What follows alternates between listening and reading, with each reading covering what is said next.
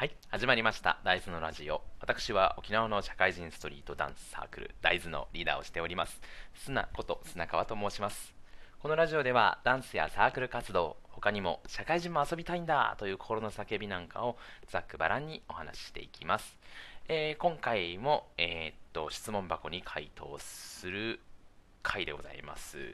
第9回かな？第9回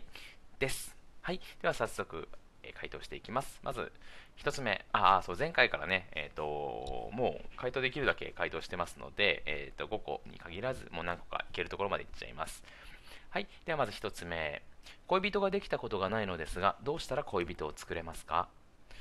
えーっと、これもちょっと難しいんですけども、数打ちゃいいんじゃないかなと思います。えっと、これはまあ、自分からね、ちゃんとあなたが好きですということをね、伝える勇気があるということを前提で、まあ、傷つく覚悟も持って、えー、と数打てばいいんじゃないかなと思います。はい、あの別にこう人を変えて特会引っかえ取りあの行くというわけではなくて同じ人にも、えーとまあ、相当拒絶されたりとかじゃなければねいい関係だったりとかするけどなんかあれば、まあ、そのそういう関係性があれば同じ人に何回か告白してもいいんじゃないかなと思います。僕は。知らないけど。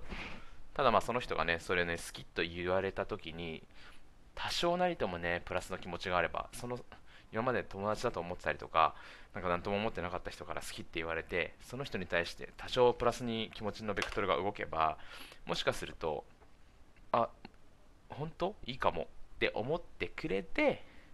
少しずつね気持ちがこっちに転がってきて何度目かにはそんなに熱意があるなら付き合いましょうよとなるかもしれないので、まあ、そこはねあの恋人ができたことないのがどなたかご存じませんが、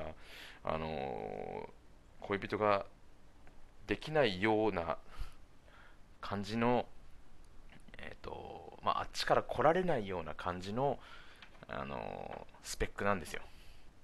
なんだろうなその見た目とかそういう話もそうなんですけどもだから実は付き合ってみたら本当はいいところに気がつくはずなのにそういうなんていうの？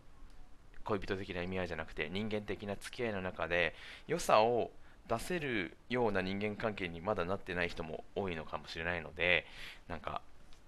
もしで恋人ができないっていうんだったらそんなもん待ってないで自分から頑張っていけよみたいなところではあります。まあ、モテる人は黙っててもモテると思うので、このなんか、まあ、ある程度の時点でモテてないんだったら、それなりに努力は必要かと思います。はい。そんな感じです。はい、あの、傷つく覚悟ぐらい持ったら、恋人はできるんじゃないでしょうか。ほい。では続いて2つ目。えー苦手な人と接するときに心がけてることってありますか？えーっと、苦手な人、うん、ま本当に極力、ただただ無難にもうの可もなく不可もなくっていった最低限の会話しかしない感じですね。仲良くなったと思われたら嫌なので、そんな感じです。まあだから、えっ、と、あの、なんだろうな、本当に素の状態というか、あまりポジティブにもネガティブにものにもならないような表情で淡々と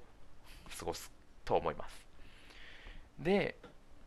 えーとまあ、その接する時の心構えとしてはそうなんですけれども正直そういう苦手な人とかね、まあ、嫌いな人とかにねなんか労力使ったりとかっていう体力使うのはめんどくさいので嫌なところその人が嫌なところとかその人が改善した方がいいんじゃないかなみたいな要素っていうのはこちらから何も伝えません。そんなことを言うのは好きな人にしか言わ言いません。あなたと一緒にいたいからここを直してほしいんですとかっていうのはね、えー、と未来ある人にしか言えないしこれって言う方はすごくこうね嫌われるかもしれないリスクを背負うのでちょっと疲れるんですけれどもそれをしてでもこの人とは一緒にいたいと思うから言うわけであってそんな苦手な人にわざわざそんなことは言いませんから、えー、とできるだけ無難にこの時間を、えー、と過ごしていこうというふうに心がけております。はい。続きましてになんか、えー何個目だこれはもう。苦手な食べ物ってどう克服しましたか？えーっとね、食べ物に関しては僕は好き嫌いがないんですけれども、まあ、確かに子供の頃ピーマンが苦手とかね、えーっとゴーヤ、苦りが苦手とかあったんですけど、まあ食べてればそのうち慣れるんじゃないですかね。あの子供の頃と味覚も変わってますし、ただ、まあ、ある程度なんか頑張ってみて、それでもダメだったらもう無理して食べなくてもいいんじゃないかなと僕は思います。あのなんだろうな。例えばトマト苦手とかさきゅうり苦手とか言われてあのみんななんかこう自分なりに食べたことのある美味しい野菜とかそういう苦手な食べ物をねいやこれは騙されたと思って食べてみてよみたいな経験ってもう2320代20、まあ、20歳回ったぐらいとかもっとして時間が経ってくれば少なからずみんなそういう体験はしてると思うので今更頑張って何かもうね何回も食って苦手って言ってるものをね頑張る必要ないんじゃないかなと思います。まあ、ある程度頑張ってみてもいいですし、そもそも頑張る必要があるかどうかということも微妙ですね。いらないかと思ってます。まあ、栄養なんてあの最悪サプリ飲めばいいわけですから、あとただ食べられるものが多いと楽しいことも多くなってきたりするので、それはね、あの克服するのはいいかと思うんですけれども、そういうことじゃなくて、なんか、そういうことじゃないんだったら別にいいんじゃないかなと思います。ただ、ちょっとこの意見にはね、えっ、ー、と、ちょっと1個条件がありまして、僕はあの好き嫌いがないので、とりあえず何でも食べられるんですね。ただ、この好き嫌いがある人っていうのに、本当に守ってほしいマナーとしては、人がね、それを美味しく食べてる時に、うわ、よく食べられるね、みたいなこととか、うわ、これ、何これ、よく食べ物じゃないよとか、そんなことをね、言わないでいただきたいんですよね。たまにいるじゃないですか、自分が食べられないものを人が食べてる時に、うわ、食べられるね、よく食べられるね、みたいな。少しあの辛いのとかさ、そういうなんかちょっと刺激物みたいなものだったら少し意味が違ってくるので、ちょっとあれなんですけれども、なんか、ゲテモノとか食べてるならまだしも、この、普通に食卓に並ぶような、さっき言ったトマトとか、まあ、キュウリとか、なんだろうな、他に何がありますかね。何でもいいですけど、あの、それをね、えー、どっちかっていうと、あの、ふた普段よく見る食材の場合っていうのは食べられないやつの方がめんどくさいので正直なところあの関係性によりますけど例えば家に招いて料理をしますよって言った時にあの人これとこれ食べられないんだったっけ？みたいな。あ入っちゃってたよ。みたいな。みたいなのってそっちがめんどくさいわけじゃないですか。なんだからいやいや、あの俺は食べられないけど気にしないでさ、食べてよとか、料理に入ってて、あ、これ食べられないんだけど、本当に気にしないで全然あの食べられないの俺だから、俺だけだからとかっていう少し謙虚な態度でいてもらわないといやいやそっちがわなんか悪いんだからなみたいな。悪くないのにね悪くないんですよ。あの食べられないものがあるってことは悪くないんですけれどもそれをめっちゃ押し付けてこられて何だったらちょっと優位に言われた時にはちょっと勘に触るのであのねあの食べられないごめんね。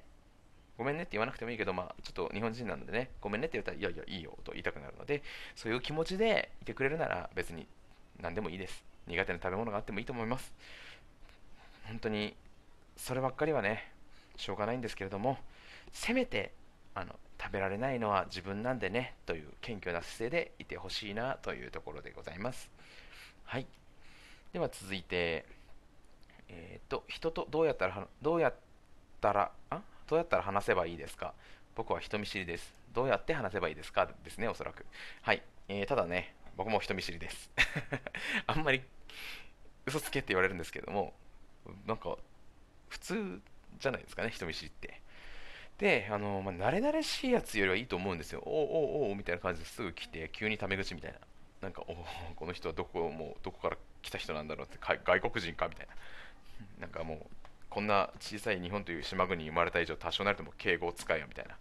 あの、ね、丁寧語ですね。敬う気持ちがなかったとしても丁寧には喋れよみたいな。風にはなりますね。で、えーと、あとはシチュエーションにもよるんですけれどもあのこの人とは今後長い付き合いになるだろうなと思ったりするんだったらあのなんだろうな例えば部活とか会社とかに入った時ですよ。同期とかいますよね。同期もでもいいですし、後輩でもいいですし、先輩だったらまあ先輩がきっと来てくれると思うんですけれども、えーと、そういう時にね、何か話さなきゃいけないっていうんだったら、あのー、頑張って話します。あのー、そういうことでね、えーと、関係性を最初から円滑に構築していった方が、あの将来ね、この人といい関係になるかもしれないし、長い付き合いになるかもしれないなと考えると、早い段階で、えーとむしろこちらからね、話しかけた方が、話が続かなくても、なんていうか、こっちは話しかけてるんですよ。で、あっちが話が続けられないっていう雰囲気になった場合だったら、なんか、あっちが悪いみたいな雰囲気になって、いや、こっちは頑張ってるんで、そっちも頑張ってよって言いやすいので、そういう時はね、ちょっと負けず嫌いな感じで、えーと、自分から先に話すように心がけます。ただ、えーと、この人とは本当に、なんだろうな、